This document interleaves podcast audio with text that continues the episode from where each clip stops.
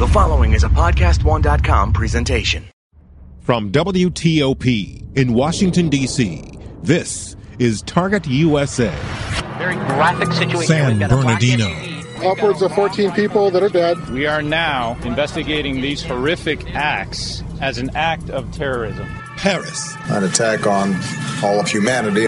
The Islamic State, I'm Barack Obama. They want you to imagine them in the shadows as something greater than they are. hostile nation states, They can inflict mortal damage to the United States. cyber criminals. Decryption successful. This is Target USA, America in the crosshairs. Whether it's anarchists, cyber criminals, nation states, or terrorists, America has a target on its back. And on this program, we investigate the threats, the people behind them, the agencies fighting them, and the impact on you. I'm JJ Green, previously on Target USA. Director of National Intelligence James Clapper outlined the nation states that are most dangerous to the U.S. Russia, China, North Korea, Iran, you know, the, the usual suspects, I guess. They're all of concern to us. And the most dangerous of them all, North Korea and its unpredictable leader, Kim Jong un. And now, on this program, a chilling examination of the North Korean regime and what's at stake. My country is buried and lost in political conversations. On April 30th, 2015, a brave North Korean defector endeavored to testify before the UN during a session on human rights. Sometimes we forget that North Korea is not just a country veiled in a dictatorship, but that there are people who have hopes and dreams, like myself, my mother, and my sister. The speaker was interrupted repeatedly by the North Korean delegation. among the human rights violations committed in the Please, U.S. every please day. shut the mic down since this is not an authorized presentation. The undiplomatic action prompted Samantha Power, the U.S. ambassador to the UN, to intervene. If we could ask the acoustic the people, act of racial dis- please ensure that the microphone is not live. Thank you. The interruptions continued, prompting outrage from other attendees at the meeting. Uh, uh, how long is this speech going to go on? Because I will give you a chance to speak, but we, we have a proceeding to follow. The belligerence from the North Korean delegation continued. Ambassador Power again intervened.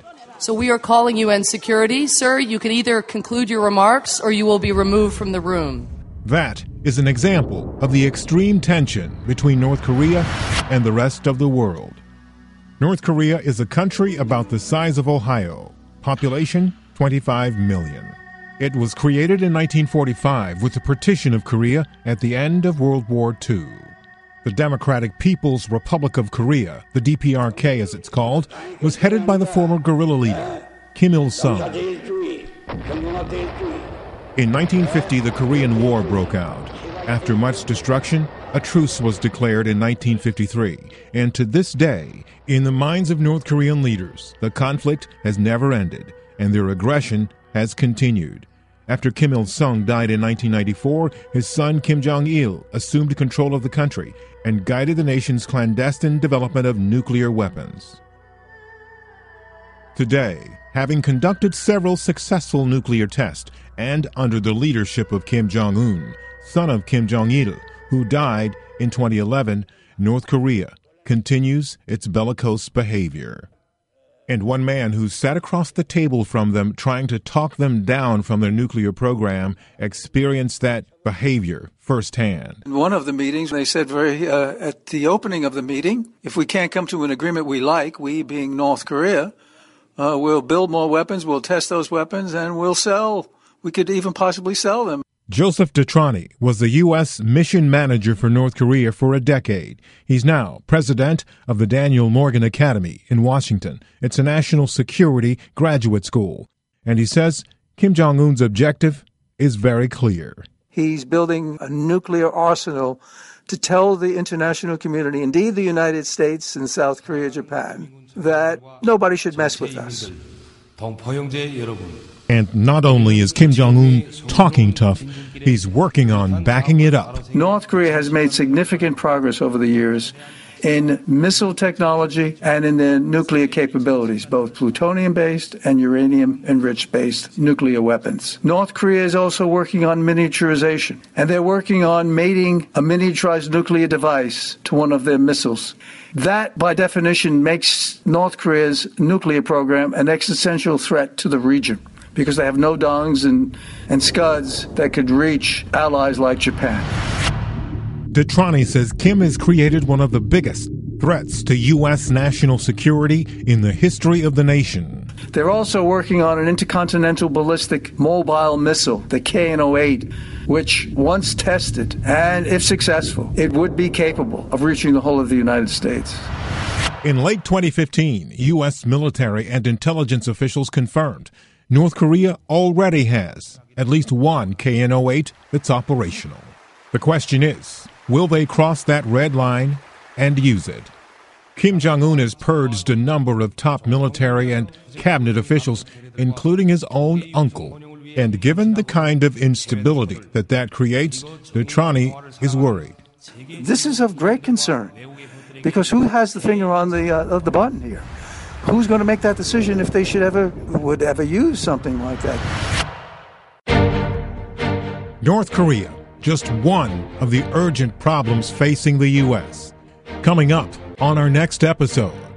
When we look at the threat reporting emanating from ISIL and from other HVEs from around the country, we know that there is a constant, persistent threat to the district. We know that. The Bullseye is on Washington, D.C., an exclusive interview with the FBI's intelligence director. I'm J.J. Green, and this is Target USA. Stay tuned for 60 second AP News headlines. AP Update. I'm Tim Maguire. The presidential race is focused on primaries in five states today Ohio, Illinois, Missouri, Florida, and North Carolina. Bernie Sanders is trying to cut into Hillary Clinton's lead in the Democratic race. In Ohio, Tylen Gallen says she voted for Sanders because of the anger in the Republican side of the race. We don't need someone who's advocating, um, inciting violence. So, Bernie, all the way. But in Missouri, Jenny McDuff favored Clinton. Bernie Sanders you know, I I agree with some of his views, but he was just a little too extreme with the socialism for me. President Obama, meanwhile, says political leaders need to find ways to end the anger on the campaign trail. Too often, uh, we've accepted this as somehow the new normal. And it's worth asking ourselves what each of us may have done to contribute to this kind of vicious atmosphere in our AP Update. I'm Tim Maguire.